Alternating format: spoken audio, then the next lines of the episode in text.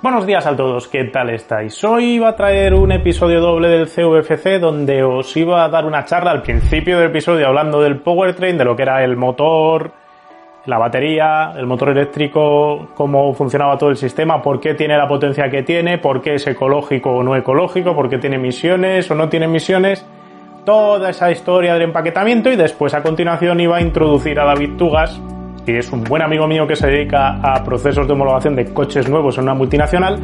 Y vamos a hablar de las configuraciones y necesidades de homologativas de cara a coches vendidos a partir de 2025. El problema es que la charla con David ya la he tenido y ha sido súper larga, dura prácticamente una hora y pico.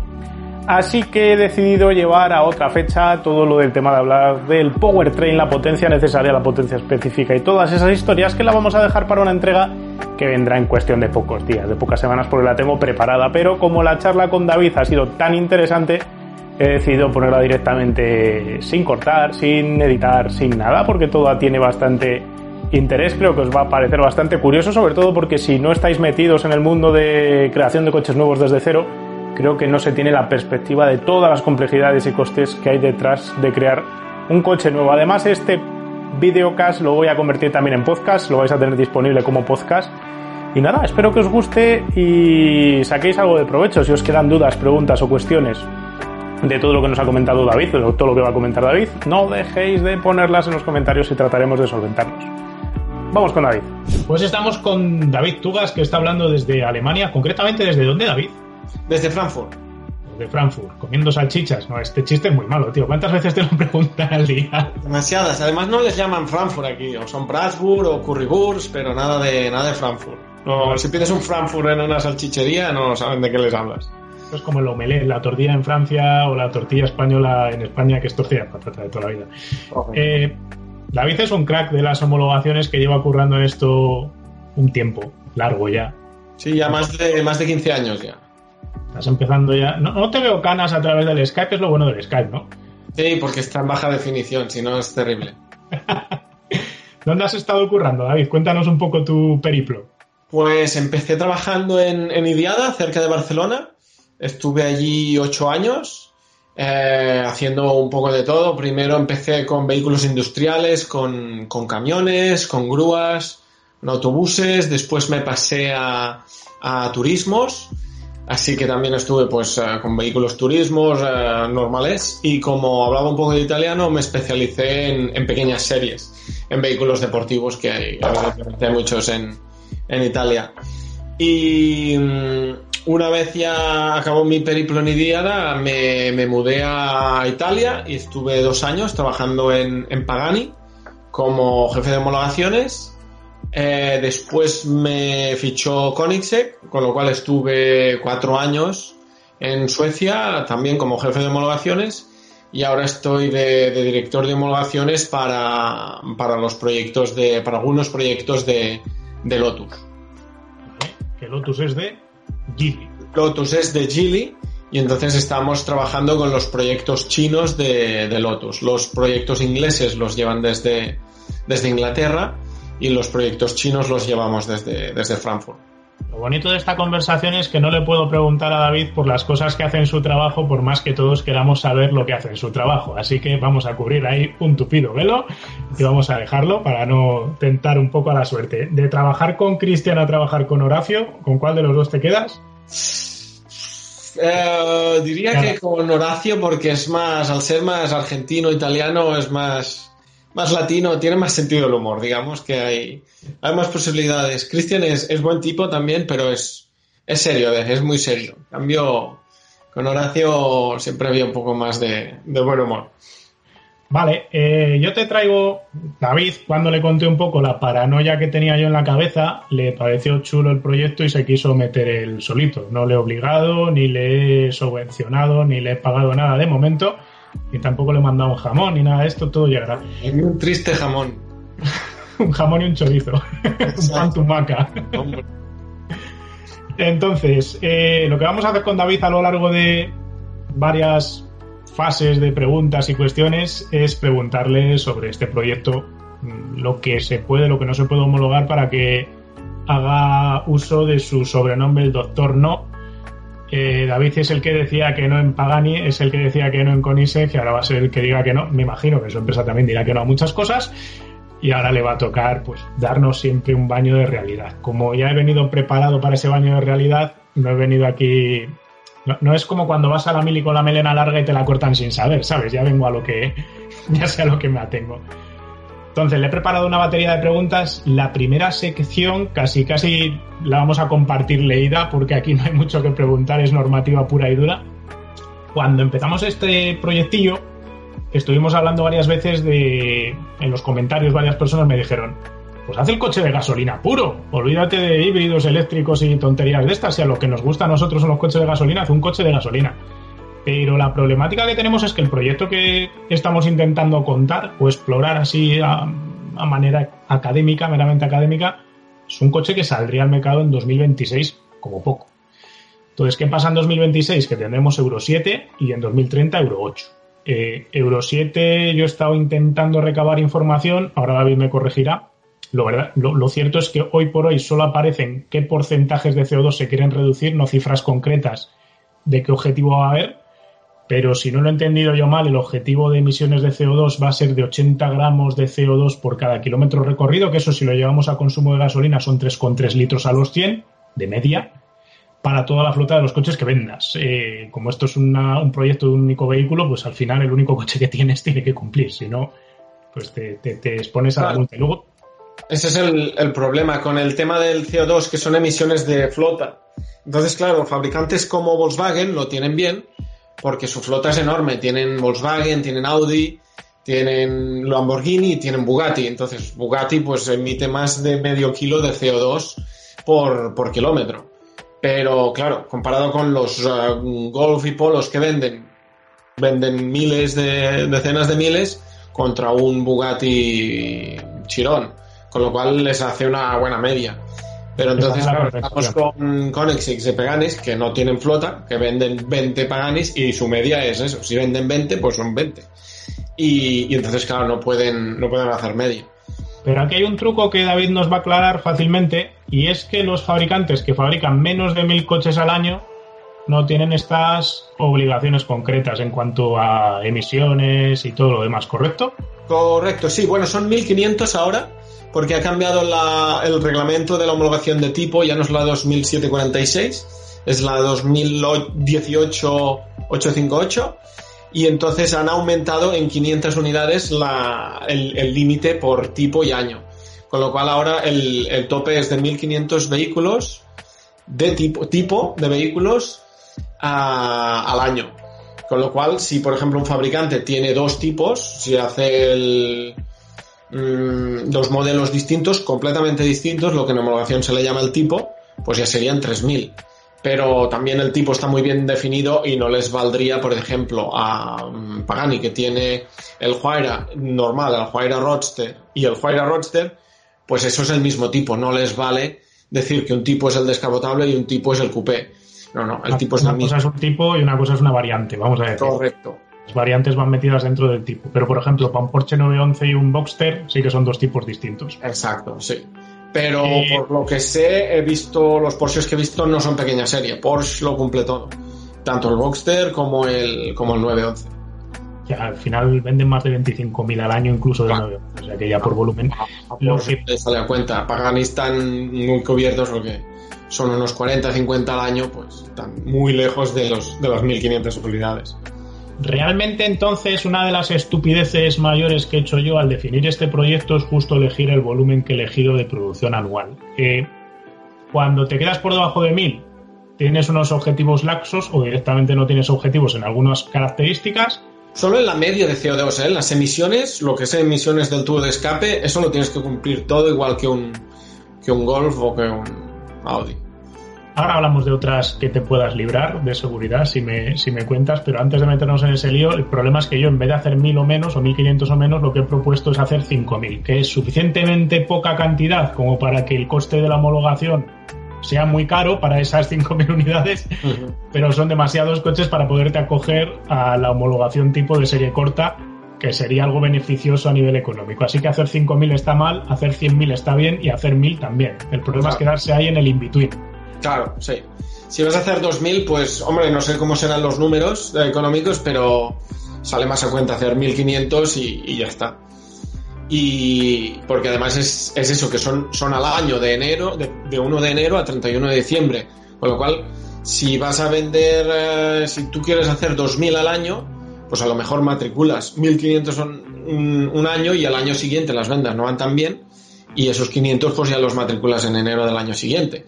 A lo mejor viene una pandemia mundial y, y vendes menos coches, no se sabe nunca. David tiene unas lógicas que yo no las había pensado, pero mira, ahí donde ah. lo ves. Dice, yo a 8 años multiplico 8 por 1500 y sé la producción que puedo tener. Igual sale más a cuentas así que vender un año 5000 y luego estar 4 años vendiendo 1000. Claro. Más y, cosas de, de emisiones sí, que tenemos aquí en Euro 7 marcadas. Ah, perdón. Lo que decías de, las, de los límites de emisiones de escape, lo que, lo que se comenta por los pasillos de la, en, en, Bruselas y en Ginebra, que es donde se hacen los, los reglamentos, es que, claro, cada vez los están haciendo más estrictos para que para forzar o los híbridos, pero los híbridos no son tan rentables para los fabricantes, ni grandes ni pequeños, y, y lo que se está formando, forzando vía reglamentación es ir al full electric, a vehículos completamente eléctricos. Y el objetivo que tienen no está escrito en ningún sitio, pero el, rumor que corre entre los pasillos es que en 2030, 2035 ya solo puedes matricular vehículos eléctricos. Tanto... A, a, te iba a llevar yo ahora con las cifras. Eh, 30 miligramos de óxidos de nitrógeno por kilómetro están marcadas para 2025, que sería Euro 7. Eso, esto sí que está escrito. El, los test de conducción en el mundo real se supone que van a ser más complejos. Por lo que he leído, la ventana de temperatura se va a ir de menos 10 a 40 grados en vez de siempre hacerlo a 25 también en alta altura, ya no solo es claro, a nivel del mar. La Unión, claro, el reglamento de la Unión Europea es el mismo para todos los países de la Unión Europea. Pero claro, no contamina lo mismo el mismo Golf en, en Suecia o Finlandia que en España, porque en Suecia pues están seis meses que arrancan el coche a menos 10 cada mañana y en España pues, pues no, mm, lo más frío que, bueno, hay muchas regiones en España, pero lo más normal es que mes más frío de invierno lo arranques a 5 grados menos la gente que vive en la montaña, pero bueno. Vale, y otra cosa curiosa que he leído, esta sí que no me la esperaba porque yo no estaba al tanto. Eh, se plantean en Euro 7 obligar a los fabricantes a garantizar que el coche tiene una vida útil de 240.000 kilómetros, que esto yo no sé cómo lo van a comprobar, pero la idea o, el razonamiento que tiene la Comisión Europea detrás de esto es evitar que se hagan coches eléctricos a baterías cuya batería se degrade tan rápido que luego el impacto a nivel de CO2 global del coche a lo largo de su vida útil sea peor que un coche de combustión. Lo que yo no tengo tan claro, igual nos puedes dar tú alguna pista, David, ¿cómo van a comprobar o certificar que un fabricante crea un coche que dura 240.000 kilómetros como mínimo? Pues no lo sé, es la pregunta que tenemos los fabricantes también. Es cuando saquen reglamentos nuevos, eh, que marcan requisitos nuevos, les preguntamos, bueno, ¿y esto cómo lo vais a enseñar? ¿Cómo, quieres que yo te demuestre, esto?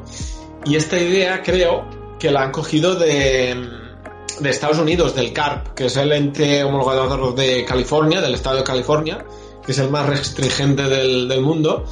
Y aparte de tener requisitos de los típicos de emisiones de escape y tal, tienen requisitos de garantía. Es decir, cualquier elemento del vehículo que esté sujeto a las, a las emisiones, eh, está, el fabricante tiene que declarar un, un precio de, de, garantía. Es decir, que no les vale que el catalizador, si tienes que reemplazar el catalizador, vale, valga 50.000 euros. Un catalizador si el vehículo vale, vale 20.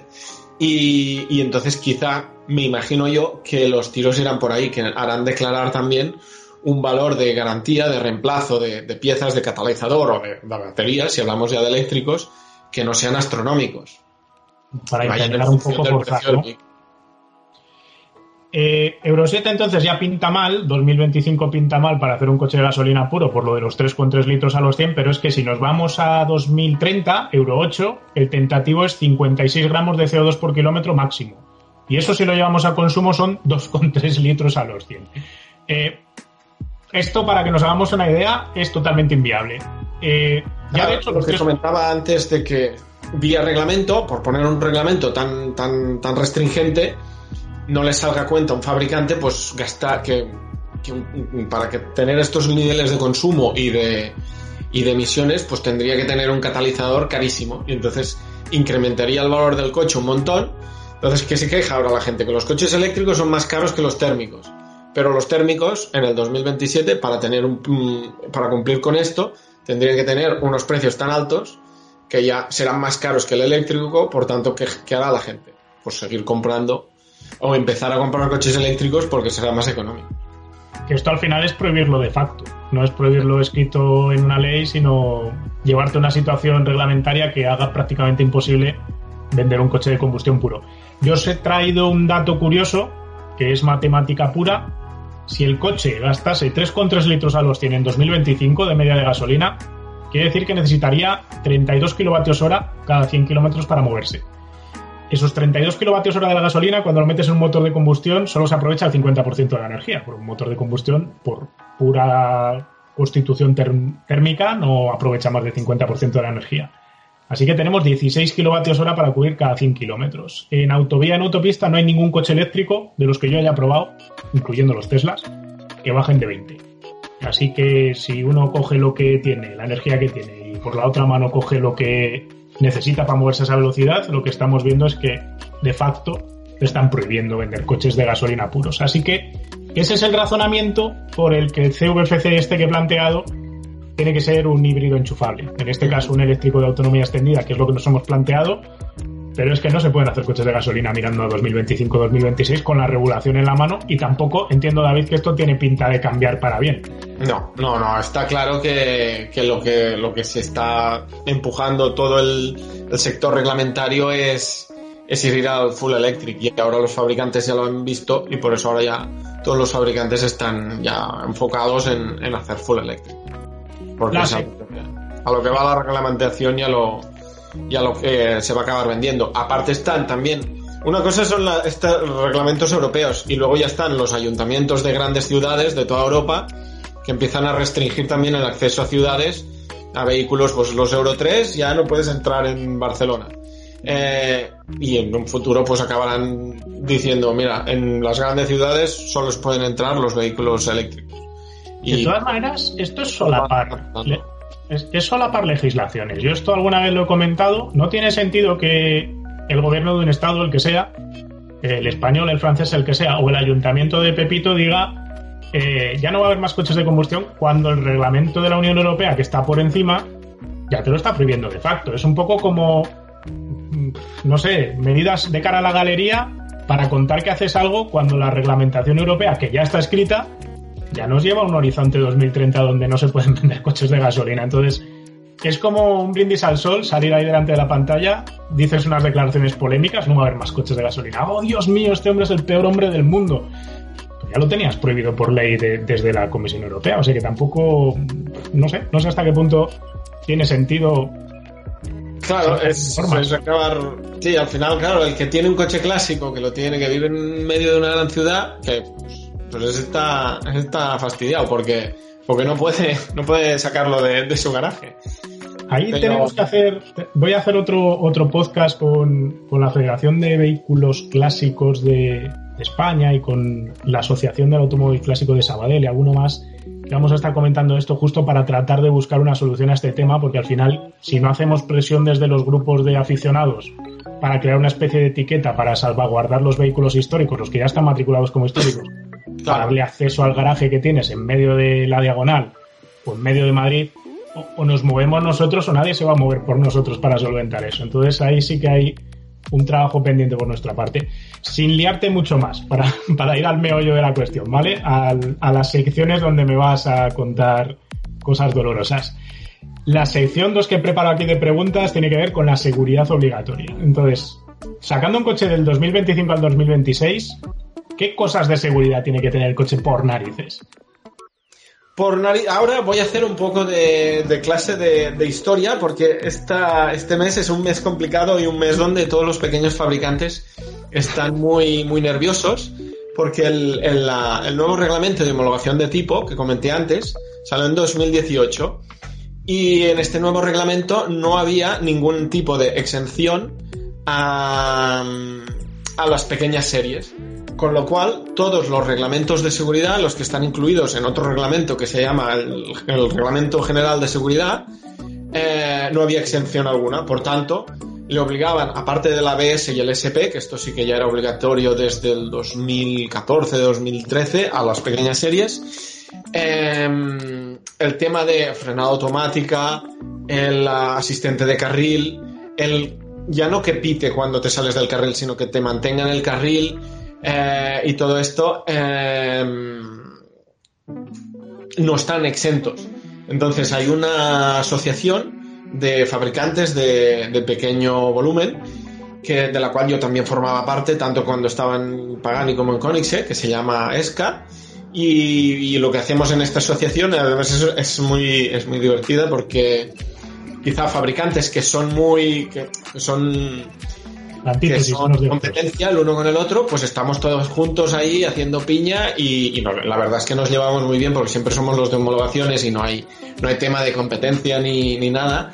Eh, y es Aston Martin, McLaren, Koenigsegg, Pagani, Bisman, Praga y KTM. Y entonces eh, también Lotus ha formado parte algún tiempo, Morgan también es, eh, ha formado parte de la asociación y lo que están tratando de hacer es decir, oye, que, estos nuevos eh, reglamentos de seguridad son inabastables para nosotros y si, si, si pasan a ser obligatorios, pues en el caso de los pequeños grandes fabricantes como McLaren o, Aston Martin, pues bueno, más o menos podrán, podrán solucionarlo, sobre todo Aston Martin que ahora tiene tanta, tanta buena relación con, con Daimler, con Mercedes y AMG.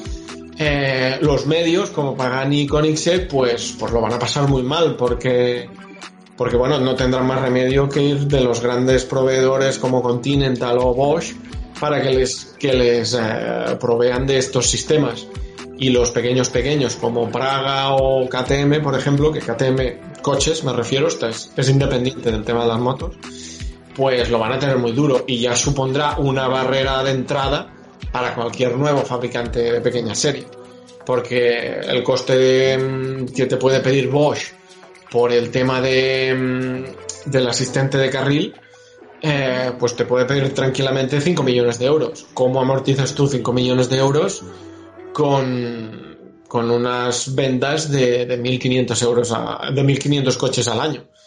El, problema aquí de la aventura nuestra es que, claro, de nuevo vuelvo a la misma historia de antes. 5.000 coches para impactar ese coste, 5.000 coches anuales, aunque lo impactes sobre 8 años, que son 5 por 8, 40, 40.000 unidades, si las cremalleras de dirección con su asistente eléctrico, la cámara y todo lo demás te las hacen a medida, estás perdido. Y si lo coges off the shelf, aunque solo te lo tengan que programar, siguen cobrándote una millonada por programártelo, ¿no? Claro, claro, te siguen cobrando una millonada porque, claro, también es.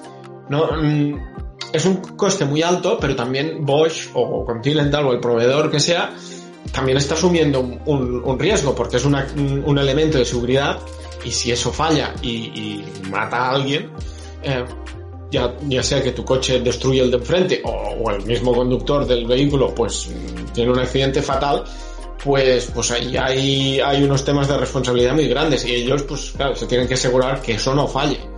Si, si lo que falla en un coche es el, no sé, el, el infotainment de dentro, las lucecitas y tal, pues bueno, es un fastidio, pero no pasa nada. Si lo que te fallan son los frenos o el ABS, es una cosa seria que no quieres en ningún caso que, falle. Y, entonces, claro, es un, por eso también los costes son, son tan altos.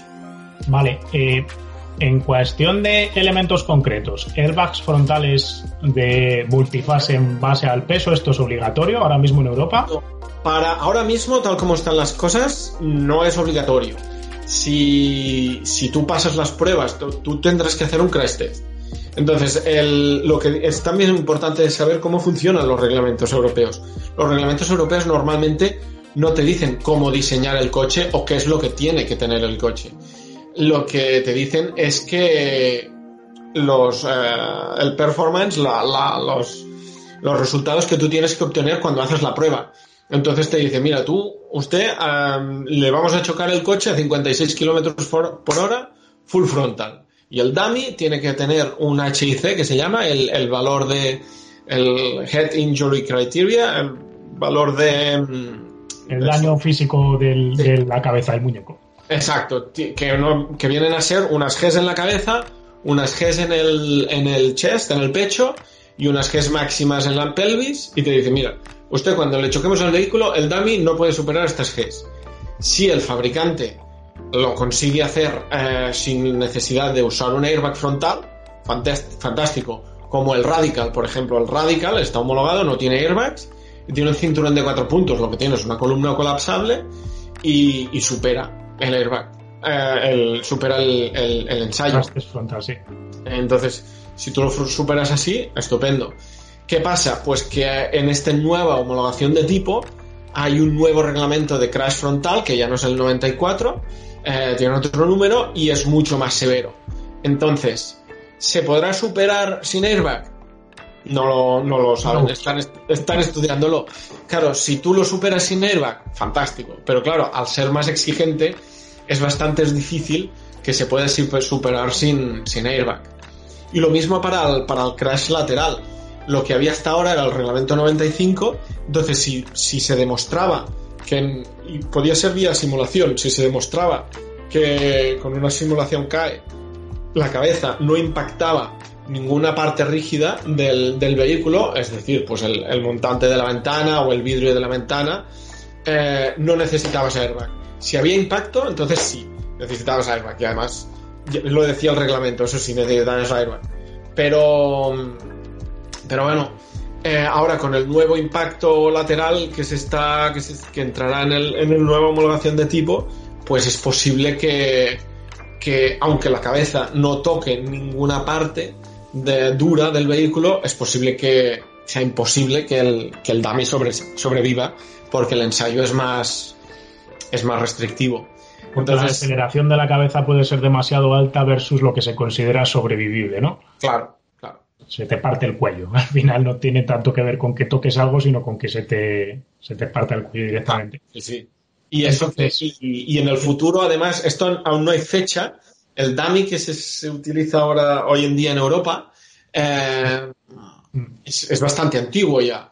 Y de hecho, de hecho, solo hay un fabricante de dummies en el, en el mundo y un dummy puede costar un millón de euros tranquilamente. y se les van cambiando las piezas cuando se rompen y tal, pues se les van cambiando, pero... Y lo que se está hablando es para un futuro, de aquí también 15, de entre 10 y 15 años puede ser, será un dummy nuevo que se llama Thor, como, como el dios mitológico, no tiene nada que ver por el dios mitológico o el de Marvel, sino que son unas siglas, donde el dummy tiene muchos más grados de libertad. El, el dummy actual es un poco como un robot, ¿sabes? Solo puede girar hacia adelante, eh, los brazos también así un poco como un, como un robot. Y este nuevo dummy eh, tiene muchos grados de libertad y ya se comporta como un cuerpo humano de verdad. Con lo cual también eh, será mucho más exigente el, el ensayo. Por tanto, ya también en un futuro será imposible homologar en Europa un, un, un, un Coche sin- airbag. Vale, eh, quita, o sea que ya tenemos claro que tenemos que tener ABS, ESP, eh, mantenimiento en el centro del carril, anticolisión, la fregada de emergencia con la camarita. ¿Qué me estoy dejando yo? Criterios de protección a peatones. Recuerdo yo cuando trabajaba en la querida Fiat que también había unos criterios bastante peculiares y esos también mm, están nos impactan, ¿no? Para un coche de 5.000 ejemplares también estás fastidiado con esto. Sí, ahora tengo, te voy a leer una lista de, de los nuevos reglamentos porque son divert- hay algunos que son divertidísimos. Que aplican tanto a vehículos normales, mm, serie normal, como a pequeña serie, a no ser que el 31 de, de mayo de este mes, es cuando hay una reunión final entre la Asociación de Pequeños Fabricantes y la Unión Europea, y, y se van a discutir para, decir, para discernir a ver si consiguen la exención de estos reglamentos que te voy a leer o no. Pero el Brake Assist System, el BAS, que esto ya Vale. muchos coches actuales ya, ya lo montan, pero pequeñas series todavía no, no los montan. El sistema del TPMS, un nuevo sistema. El TPMS ya era obligatorio, pero el TPMS en Europa funciona por, por ejes. Sí. Ahora, en, en- para finales de 2021, empezará a ser obligatorio el TPMS que te detecta en las ruedas independientes como, como igual que piden en Estados Unidos. Es la presión de los neumáticos. Si os estáis preguntando qué es el TPMS, los coches buenos, buenos, los Porsches llevan sensor individual de presión de cada neumático. Pero los normales, pues leen velocidad, diferencia de velocidad de rueda en un eje y con eso deduce que ha pinchado. Sí, correcto. Pero lo, lo divertido, por ejemplo, es que en Estados Unidos, que la normativa de homologación es distinta, eh, el TPMS este independiente ya es obligatorio desde hace muchos años.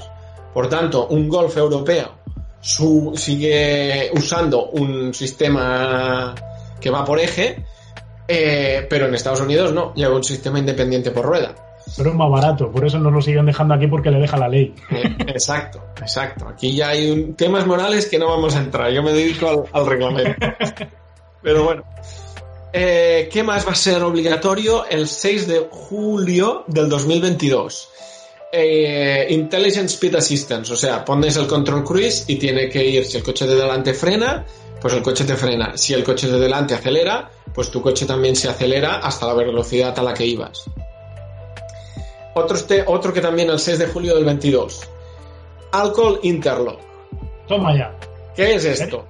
Pues que, sí, sí, y esto será para los coches obligatorio. Sí, sí, el 6 de julio del 22.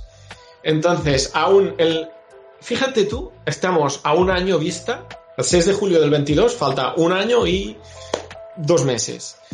Eh, el reglamento ya tiene, todavía no tiene número, es decir, no está bautizado, tiene nombre, pero no número. O sea, se puede bajar el draft, porque son gratuitos todos los reglamentos de la Unión Europea, pero los requisitos técnicos aún no están descritos. O sea, imagínate tú cómo están todos los fabricantes, pequeños y grandes, que dicen, de aquí a un año tienes que cumplir este reglamento, pero no te digo cuáles son los requisitos. Entonces, claro, en sabemos un va- vista es, es, es muy complicado. Los tiempos en automoción para cosas nuevas no, no van de un año para otro. Son, son periodos Pero- largos de tres o cuatro años. Pues a día de hoy no está... esto, tal cual me estás contando esto, quiere decir que el año que viene, si homologas un coche de nuevas, tiene que no poderse arrancar si estás borracho. Hasta Correcto. aquí lo tenemos claro porque es el título, parece obvio.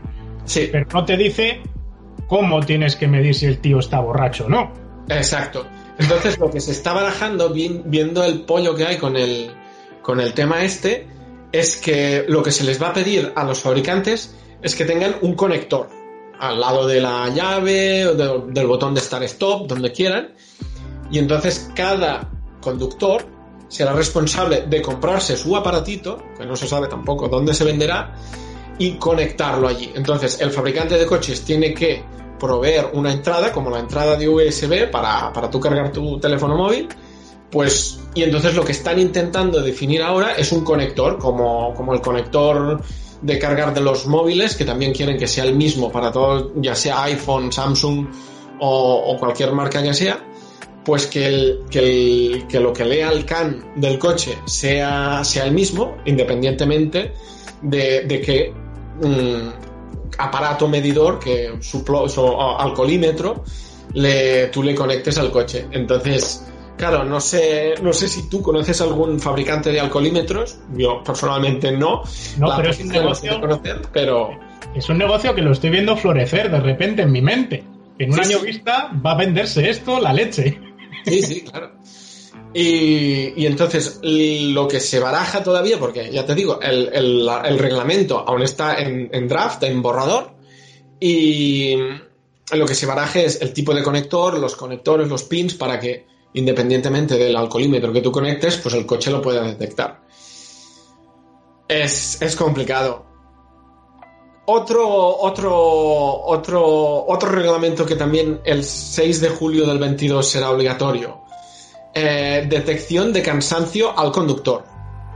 Es decir, a esto ya lo llevan muchos coches. Sí, sí, sí. eh, que si tú te detecta que estás cansado, pues te, te sale una taza de café y te dice, pare que usted está cansado. Lo que no está claro todavía, porque este también está TBD, to be defined, es si detecta que está cansado, te va a limitar la velocidad y te va a decir, no, mire, usted si no para, no va a poder ir más rápido de 80 kilómetros por hora y a pararte el vehículo no te lo puede hacer porque sería peligroso, porque si tú no te paras, te para en mitad de la autopista y aún sería más peligroso. Pero, pero no está claro todavía si detecta esto, que está el, el sistema este, detecta que estás cansado, te limite la velocidad. también en, en, aún decidiéndose. Menudo marco, menudo marco más maravilloso nos estás dejando. Sí, sí. Porque además esto son cosas muy, muy futuras, ¿no? Son, sistemas que los coches aún no incorporan. Y ahora el siguiente que te voy a decir, que también están por definir, es muy divertido porque es Emergency Stop Signal. Sistema de emergencia de stop. Es decir, lo que hacen todos los coches desde hace años, que si tú frenas muy fuerte, se te activan los cuatro warnings. pues esto hasta a día de hoy no es obligatorio, a partir del 6 de julio del 22 va a ser obligatorio. Y dices, muy bien, eh, con esta estamos más tranquilos porque ya todos los coches los tienen, pero, pero va a ser todo un pack que va a entrar el 6 de julio del 22, que, que son cosas que son muy futuras, son sistemas que no existen todavía, y en cambio, pues ahora van a hacer obligatorios por sistemas que hace años que, que funcionan. Sí. El problema aquí de todo esto, antes de ir a la siguiente sección, que también nos va a traer más problemas, la verdad es que es una llamada con David para descubrir problemas, ¿no? Sí, es. Yo, el doctor no, problemas, dolores de cabeza, fantástico.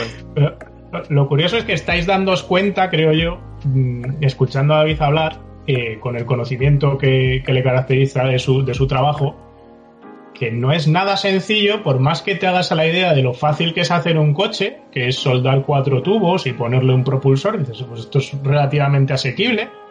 Luego tienes que ver cómo fabricas eso en serie a un coste razonable y empiezas a tener problemas, pero es que luego de repente te das cuenta de que la legislación es tan compleja, con tantas necesidades, tantos recovecos, y te obliga además a ir a, a proveedores externos que ya tengan tecnologías que tú no vas a desarrollar porque son imposibles de desarrollar internamente que al final el valor añadido del producto, lo, que tú puedes aportar y en lo que te puedes gastar dinero, que es en hacer el coche, está muy llevado a un lado ante los otros gastos que te va a obligar la legislación para cumplir. Es decir, si vas a instalar herbas, tienes que comprar los herbas, ya tener un contrato con el proveedor y pagar el desarrollo. Si vas a montar el, ABS, el SP, lo mismo todos los sistemas que ha comentado David, de alguna manera los tienes que costear. Entonces ese dinero va a impactar en el precio final del producto y el problema es que el grueso del precio del coche va a ir destinado a pagar estas cosas. No van a ir al, ni al supermotor, ni al superdiseño, ni al superchasis. Entonces es una ecuación que cada día es más complicada y si no eres un pez muy grande, eh, realmente es un bocado difícil de, digerir, ¿no? Luego yo tengo aquí una serie de dudas que tienen mucho que ver con la manera de fabricar el coche, peculiar y rara que a ti no te gustó nada cuando te la conté. Mira qué sonrisilla. Eh, la idea que habíamos planteado aquí era minifactorías, es decir, en vez de montar una megafactoría con unas enormes prensas de estampación y un montón de automatización, hacer una cosa mucho más eh, reducida en tamaño, sin prensas de estampación, con un proceso de producción distinto y más mano de obra. Menos automatización, más mano de obra. Con la idea de montar eh, fábricas con capacidades productivas de alrededor de 1.000, 2.000 unidades cada una de ellas y localizarlas cerca del cliente final. Esto que dicen de consumo local, quita transporte entre medias, ir en contra de la industria. Al final ahora lo que se intenta es fabricar 200.000 al año, 300.000 al año en una factoría y yo lo que estoy proponiendo es justo lo contrario, hacer 2.000 en pequeñas fábricas pues una en Italia, una en España, una en Alemania, otra en Francia. Aquí la problemática que a mí me ha surgido pensando todo esto es que, claro, eh, tú haces una homologación tipo, te dan un código de homologación, el vehículo está homologado, genial. El problema es que tienes cinco fábricas haciendo el mismo coche. Eh, la cuestión es si las fábricas son franquiciadas, es decir, si no son propiedad del que ha conseguido ese código de homologación, que vamos a decirlo, lo cede o lo, o lo franquicia, sería la palabra probablemente, ¿no? Como si coges a, un productor como Palmet o alguno de estos que fabrica bajo pedido para BMW o para quien sea.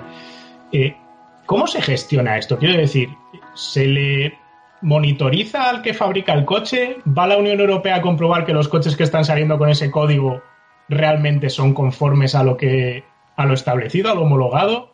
Pues claro, tú tienes cinco fulanos fabricando coches, igual uno lo monta de una manera, otro de otra, y el responsable subsidiario de que todo esto funcione es el que les ha dejado el código, ¿no? Mm. Claro, aquí el tema está en, en quién es el fabricante. La homologación,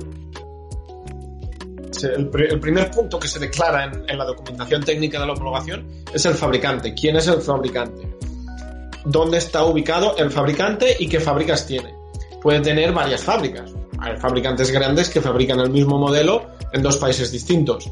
Pero claro, eso no es problema porque, volviendo al ejemplo de Volkswagen, por ejemplo, pues fabrica un Golf, eh, lo fabrica un modelo de Golf, lo, el, más, el básico lo fabrica en, en Wolfsburg y el, y el GTI, pongamos el caso, que lo fabrica en República Checa. Pero las dos fábricas son de Volkswagen, con lo cual se incluye fabricante 1, Volkswagen, pero después tienes fábricas, pues dos, una en República Checa y otra en, en Alemania, no hay problema. Claro, el tema como tú te apañes con el con tu franquiciado eh, tiene que estar muy bien definido porque porque claro, si el franquiciado dice no, no, yo quiero constar como, como fabricante, pues se tendrá que sacar su propia homologación porque el fabricante será distinto. Que dices, oye, pero esto es mucho lío porque tendría que reensayar todo. Pues entonces te quedas tú con, como fabricante. Pero entonces tienes que hacer, tú eres el responsable porque tú eres el fabricante. Entonces tienes que asegurarte o tienes que estar muy seguro de que tu franquiciado va a fabricar las cosas bien. Y entonces, ¿cómo funciona esto en, la homologación? Pues bueno, en lo que se hace primero es ah, cuando tú tienes el prototipo, se hacen todas las pruebas de homologación pertinentes, se te da la homologación de tipo, con esto ya se permite em, registrar vehículos y, y, a venderlos. Y el siguiente paso que hay, una vez el coche está homologado, no es que el fabricante ya se olvide del modelo y ya está, sino que hay lo que se llama la COP, Control, of Production, control de producción. Eh, en función de los números de producción que tengas, ya sea una pequeña serie o, una, o una gran serie, pues se acuerda con la autoridad de homologación, que hay una autoridad de homologación en cada país, eh, cada cuántos coches ellos van a hacer, van a, te van a pedir que les entregues el vehículo 10.001, tú se lo pandas al, servicio técnico o a, la, autoridad de homologación y ellos van a repetir ensayos de homologación. ¿Cuáles? No se sabe. Esto se pacta.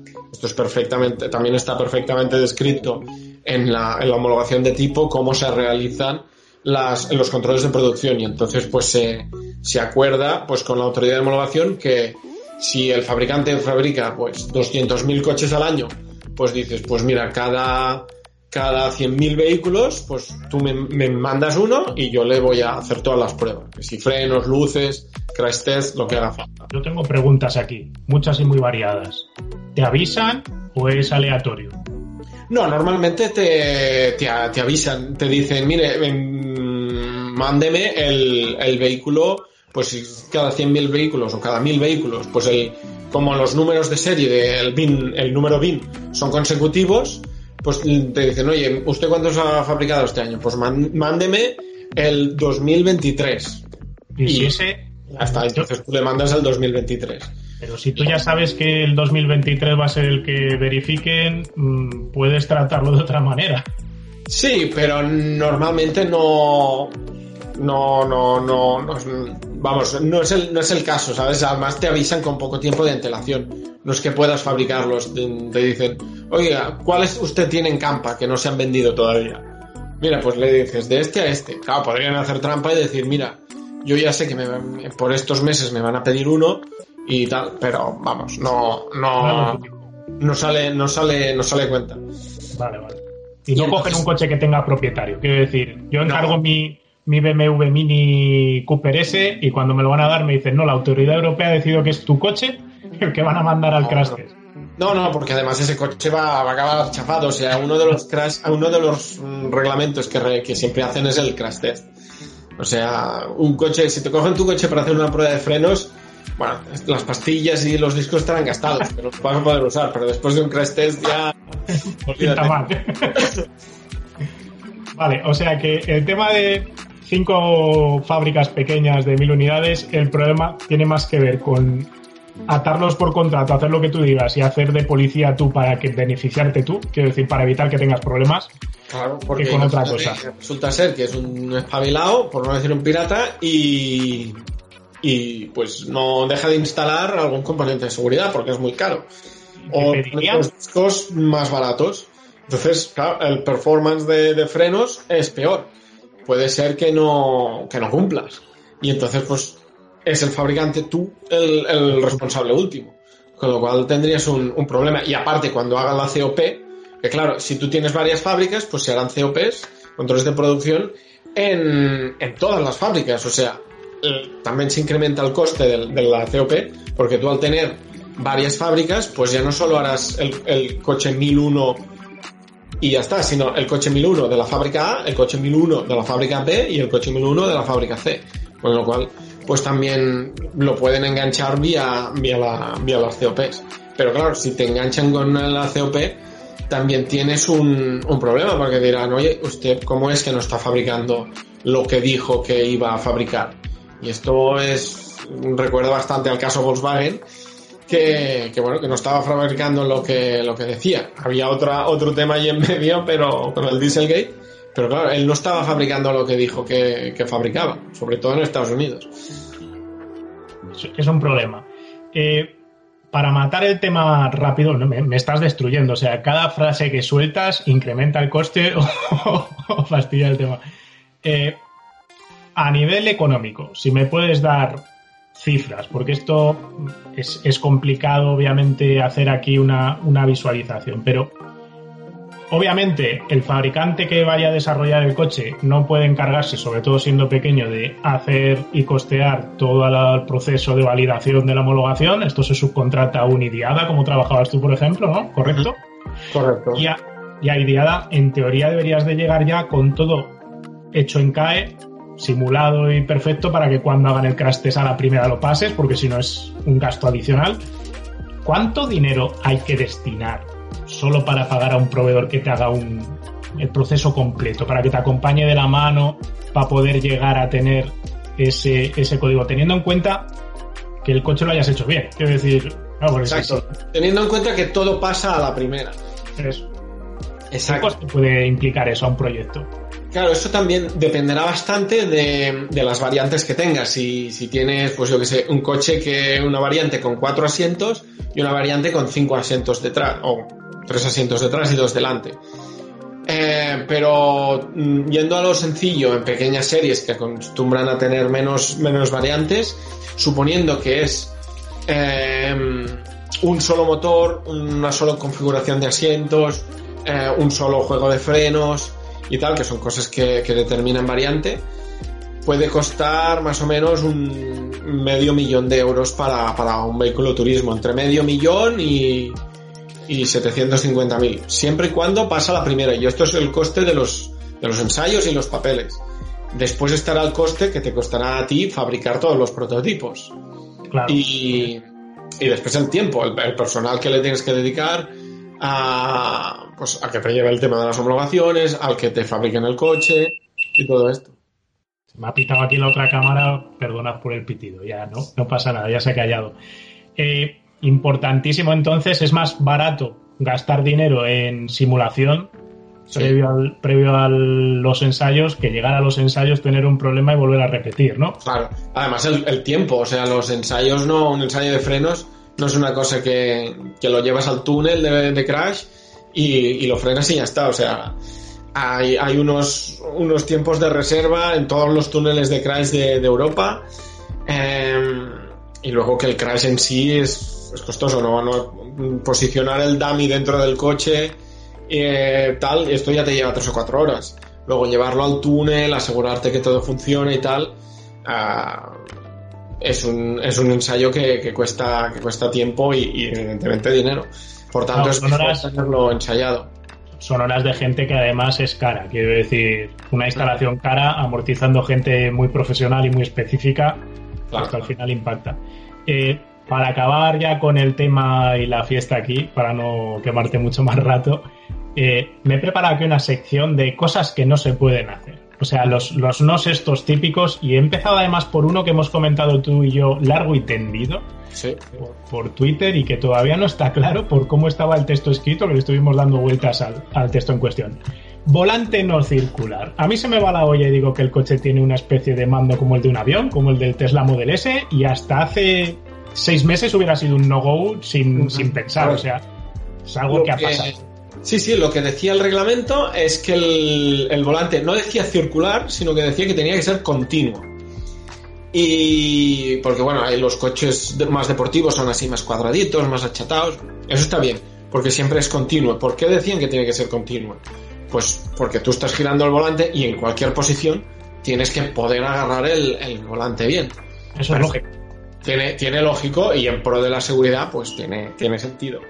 Entonces, ¿qué pasaba siempre con los fabricantes de vehículos más deportivos? Pues tipo como el, como el AMG One este que están haciendo y tal, pues que tienen una carrera, una cremallera de dirección más corta y tal, y no gira tanto el volante, pero bueno, una vuelta entera siempre la, acabarás dando en un coche de calle.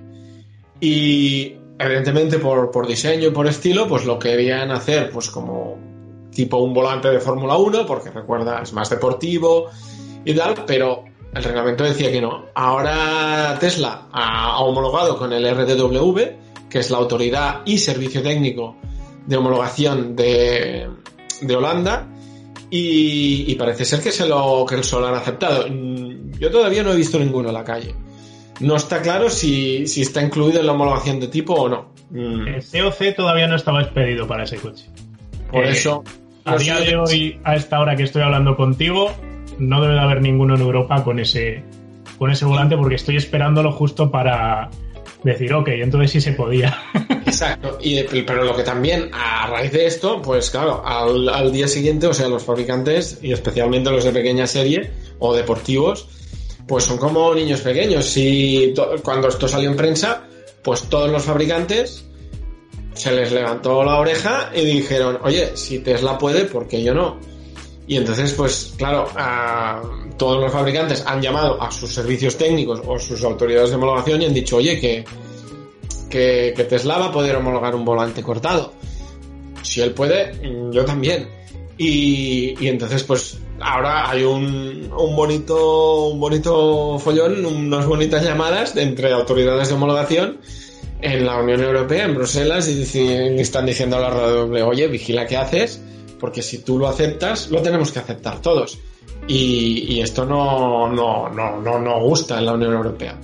y con esto también han pasado guerras muy divertidas, cosas como, bueno, me vaya del, tema, pero recordarás hace unos años con el tema del gas del aire acondicionado, que todos los coches, todos los fabricantes usaban el, el R134 y, y, entonces la, el, el reglamento de gas de aire acondicionado dijo no, a partir de tal año eh, solo se podrán salir, solo se podrá utilizar un gas con un, con, un efecto invernadero por debajo de 150. Claro, no de 100, tienes que utilizar ese gas en concreto. Eh, pero ¿qué pasaba? Que solo había un gas que cumpliera esa condición. El y era un gas, el, el 1, 2, 3, 4, RY, Curiosamente, ese gas solo lo fabrica un fabricante que es DuPont y es francés. Curiosamente, todos los coches franceses ya llevaban un compresor adaptado para ese gas. Todos los coches alemanes no llevaban un compresor adaptado a ese gas. Entonces tuvieron que comprar un compresor nuevo y tuvieron que decir, oye, véndeme, tuvieron que decirle a, Dupont, véndeme este gas para yo poderlo poner en fábrica. Y Dupont dijo, ah, no, es que como soy el único, no doy abasto, como ahora con las vacunas. Y, al no dar abasto, pues Mercedes dijo, no, no, yo no voy a usar, utilizar ese gas. Además, ese gas es muy peligroso porque es inflamable. Todos los coches llevan gasolina, que, yo sepa también es inflamable. Pero... Em, pero entonces hubo una guerra ahí, hubo una moratoria de un año, como Dupont seguía diciendo que no había, que no tenía oferta suficiente para dar abasto a toda la demanda, se dio una moratoria de un año más y Mercedes continuaba diciendo que él no podía instalar, no tenía tiempo suficiente y hubo unos meses en que Francia, además, evitó la puesta en circulación de, y fíjate que digo puesta en circulación 90, la puesta en circulación de vehículos Mercedes. Y el, el rollo de eso, sí, con el clase B, que en aquel momento se lanzaba y hubo ahí un lío. Claro, y claro, esto era más una, se convirtió en una guerra política. ¿Por qué? Porque, claro, era un fabricante, cantaba bastante porque era un fabricante francés del gas. Fabricantes de automóviles franceses, todos estaban ya preparados para este gas. Y los fabricantes alemanes no. Había ahí una, una, una pequeña, una pequeña guerra ahí con eso.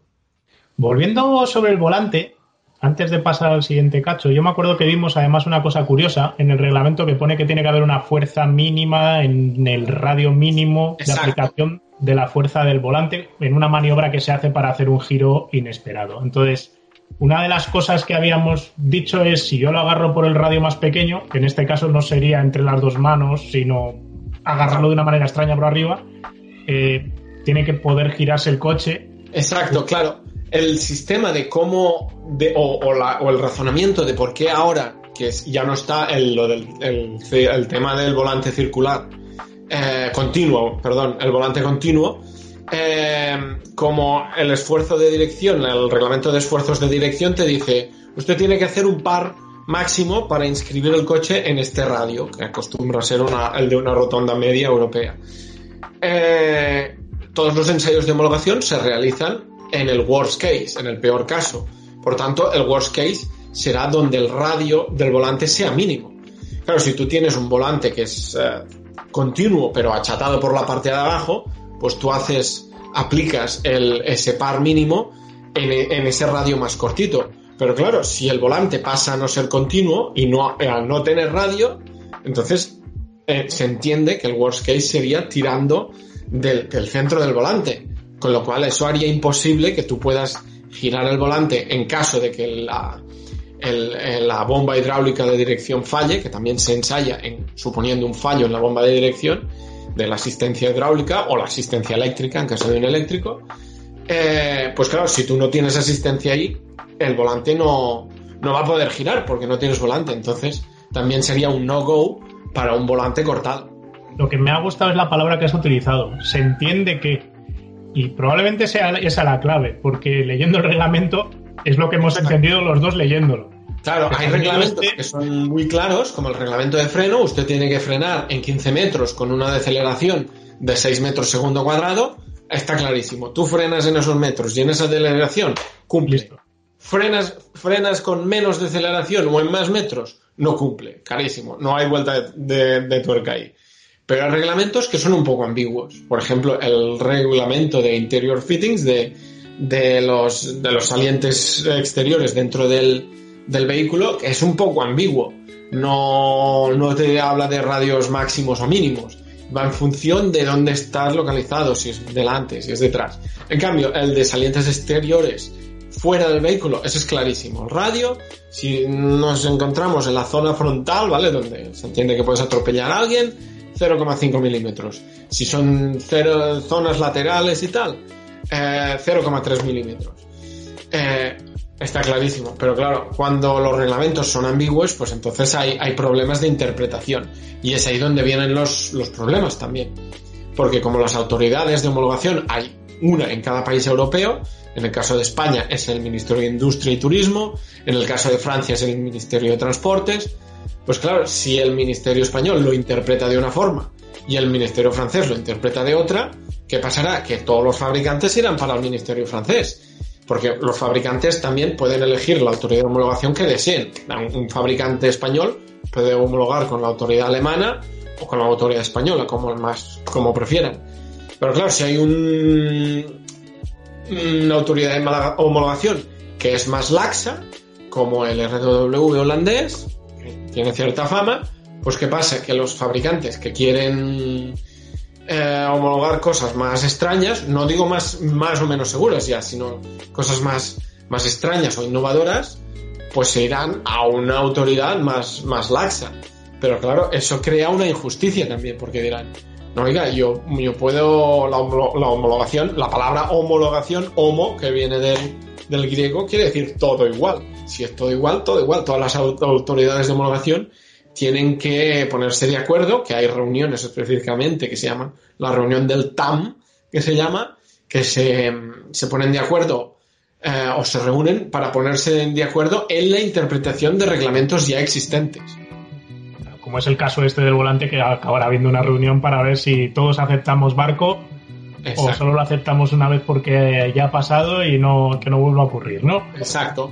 Como por ejemplo pasó con los, eh, con los pilotos traseros de los remolques. Eh, hay un fabricante de remolques alemán que se llama Krone, que os los, si os fijáis los veréis por la, por la carretera, y en la luz de posición y de freno es el logo, que es una pequeña corona. Corona quiere decir corona en alemán. y parados, ¿eh? que ponen de luz de freno su logo. Su logo, sí. Que, que claro, el reglamento de luces no decía nada de que no podía tener ningún logo. El reglamento de luces te dice que la luz de freno tiene que estar entre tal altura y tal altura, tiene que ser roja, también la, crono, la colorografía también está definido, o sea, ¿qué es rojo? Pues hay una escala colorimétrica y te dice de tanto de aquí a aquí en la gráfica, eso es rojo, de aquí a aquí es blanco. Cosas así, eh, pero no decía nada de que pudiera ser con, con logo o no. Entonces, Krone mm, homologó con, el, con la autoridad alemana, la autoridad alemana no vio ningún problema en eso y lo, y lo homologó. ¿Qué pasó? Que había otras, otras autoridades que interpretaban que un logo eh, podía distraer. Y lo que sí que hay, otra vez, mm, cosas no bien definidas en el reglamento, dice que las luces no pueden llevar a la distracción para evitar, pues eso, que hubieran. eso es una frase. y es una frase peregrina, ¿no? Es una frase que no dice nada. Exacto. De quien lo lea. Y entonces, claro, mm, pues, pues hay ministerios que con, o autoridades que, que consideran que un logo distrae y otras que no. Y eso pues está abierto a la interpretación personal de cada uno. A mí personalmente, yo soy el doctor no, pero personalmente yo ver la corona pues no me distrae, porque al fin y al cabo pues ves un vehículo grande de 40 toneladas que tiene una luz roja, está frenando, frena, te apartas, no, no, no me distraigo. Habrá personas que consideran que digan, ah, mira, esa corona, qué bonita, te distrae, ¡pum! te comes el camión. Entonces, ¿distrae o no distrae? Mm, es, es, un. Es, es, interpretable. Entonces, pues a raíz de esto, se hizo una reunión en el, en el TAM, de esto que te comentaba, y todos los, los las autoridades de homologación dijeron, ok, esto pues ya lo habéis hecho, esto no podemos tirarlo para atrás, porque una vez ya te han dado el ok, no te lo pueden quitar, a no ser que el fabricante haga algo mal pero han dicho ya no lo vamos a aceptar, por tanto ya no hay más luces de frenos o luces posteriores con, con logos. Y entonces pues solo fue un fabricante de remolques que no tiene tanto glamour como podría ser un fabricante deportivo. Claro, cuando salió esto, pues todos los fabricantes de deportivos pues dijeron, ah, pues yo quiero mi logo con el caballo, ¿sabes? Ferrari, el logo con el escudo de Porsche. Se dijo, no, no, Ahora, el que tiene las luces, el único fabricante en Europa que tiene una luz de freno con su logo es un fabricante de remolques, no un fabricante de deportivos de lujo. Ole ellos. Eh, tres cosas más así de no-goes. Eh, ¿Escapes laterales? Sí, ¿no? Escapes laterales eh, tampoco está claro. Sería el tema de del tema de de salientes exteriores que te dicen que no puedes, aparte que no puede haber nada cortante, también hablan de temas de temperatura. No puedes tener a ciertas alturas o que tú puedas tocar con el dedo y entonces hay, hay unos elementos de ensayo que es una esfera de 100 milímetros que se supone que es la cabeza y otros que son que es el que es el dedo hay un hay un chisme que tiene un dedo con un con un sensor de presión o de fuerza en la punta y dice si usted hace con este dedo dedo medio no puede hacer más mm, fuerza de 10 decanewtons y romper algo o entrar en alguna rendija que usted puede tocar algo que corta o algo que puede estar a alta temperatura. Entonces, escapes laterales, si, están protegidos y no los puedes tocar, permitidos. Pero claro, eh, claro, el, escape lateral, pues si tú quieres un escape lateral es porque tienes un vehículo deportivo y quieres que se vea. Entonces, si quieres que se vea, pues lo podrás tocar con el dedo. Entonces es no.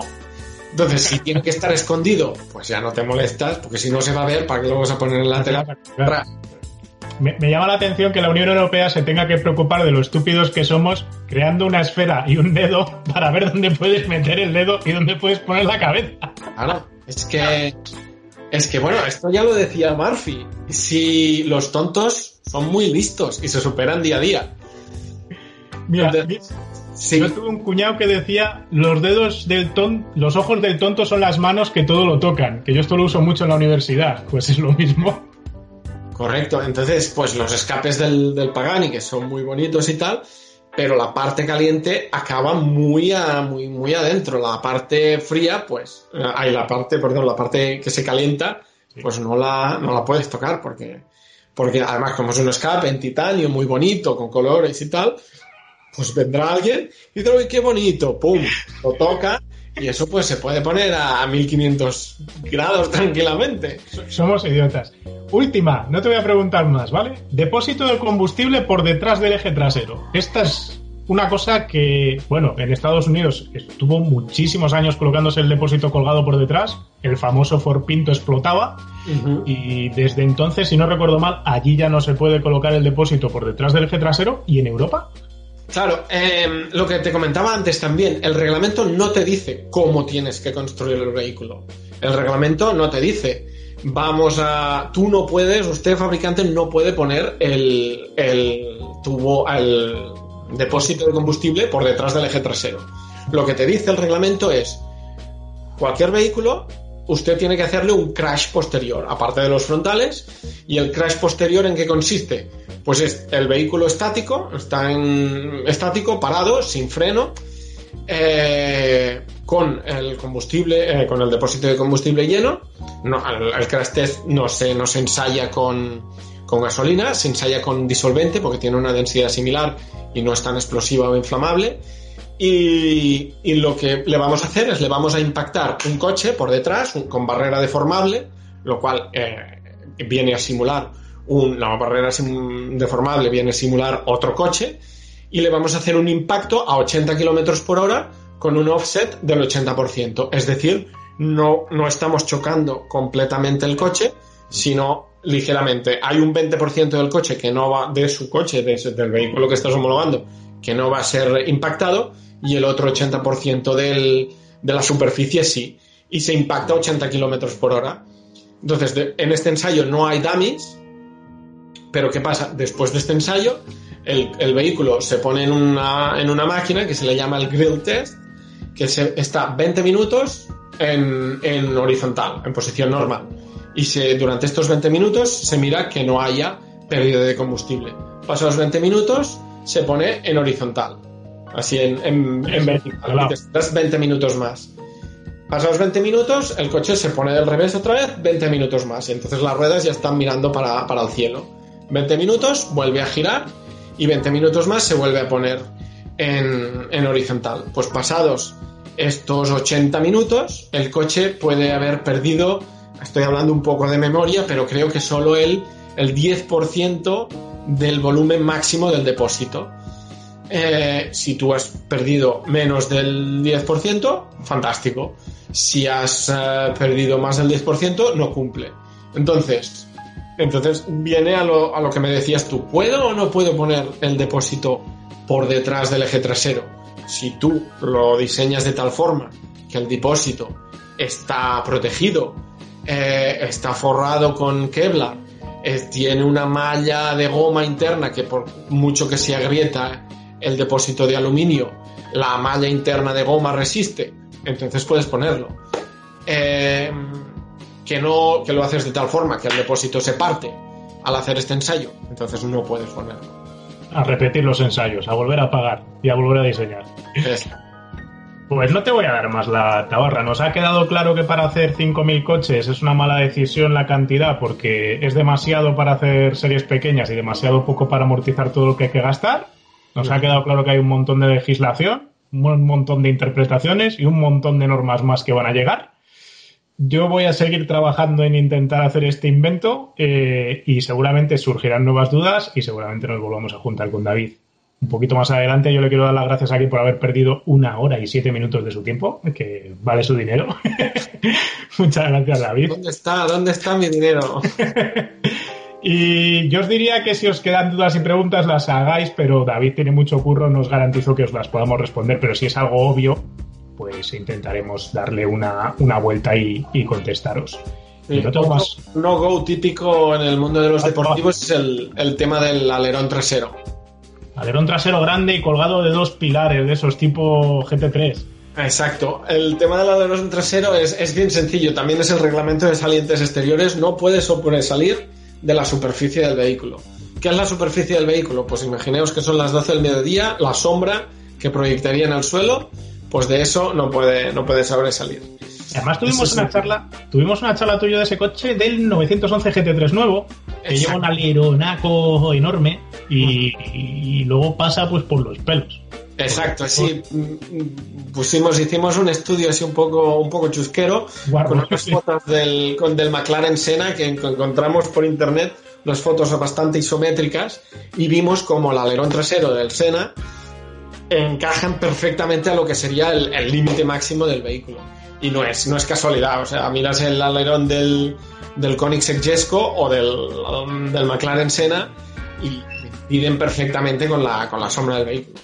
Luego, cuando, te hacen, eh, cuando te hacen la verificación de conformidad, cuando te sacan el coche de la factoría, ya puedes tener suerte de que la tolerancia esté bien, porque si no, igual llega el coche allí y tiene el, el alerón movido un centímetro y tienes un problema. Sí, algún fabricante visto con papel de lija lijando alerón. Bueno, David, muchas gracias, tío. De verdad. A vosotros. Nos vemos.